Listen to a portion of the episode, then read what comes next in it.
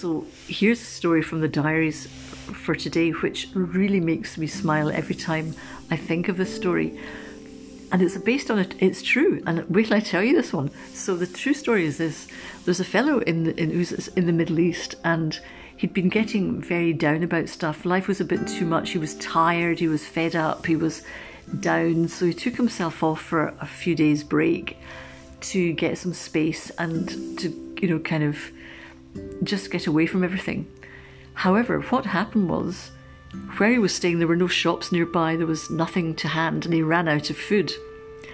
And he then thought, what, what am I going to do? Where will I go? Because I don't really want to go back to where I came from because I just want some space. And this kind of voice prompted a thought in his head, which was, go and see the woman you know who lives in the village of Zarephath. Now, this woman was a single mother with a son. So the fellow who was really depressed had run out of food, but he started to get excited when he thought of his friend. He started to get excited about the thought of mm, the nice food he'd have at her house and what they'd be eating. And he started to get this, what I call excited anticipation of what lay ahead of him. And he'd got himself pretty positive. So he was really kind of geared up and jolly about this and set off to go to see his friend in Zarephath. So, in the meantime, unknown to him, she was in the same boat as him. She'd run out of food, didn't have any money, the food bank was closed. She was down to the last piece of food left in the house to make a meal.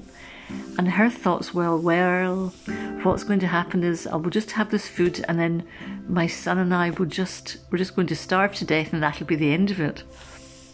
And then the th- what then happened was a rumour came and she heard that this friend that she knew was coming to visit her. So she started to get quite excited. She thought, he's coming to visit me.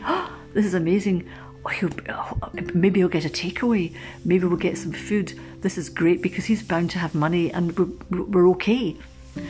Of course, so she was getting this excited anticipation of seeing him, and he was having the excited anticipation of seeing her because they both thought each other would be the solution to each other's situation. So, so what I think is hysterical is he arrives at her house, and she's kind of like, "Way, here he is," and what have you what have you brought with you? And he's arriving into her house saying, Way, we're here, this is great, what have you got to give me? And then they both looked at each other and realised there was nothing. But the excited anticipation that they were carrying started a really positive chain of events because he then said to her, Look, why don't you just go off and let's get everything you've possibly got, every pot, every saucepan, every cup, every jug, let's see what you've got and we'll put it all together and we'll just pray for a miracle. And that is precisely what happened. She brought all these pots and pans out, but there's nothing in them, and then lifted the lids off the pots, and lo and behold, there was food in the pots. Now, I appreciate this is stretching everybody's imagination wildly, but this is actually what happened. Food just started to appear. The little bit that she had, the, the jar that had some flour in it, when they looked at the jar, actually was filled with flour. When they looked at the pot that had the oil in it, the oil was actually full up to the top of the pot.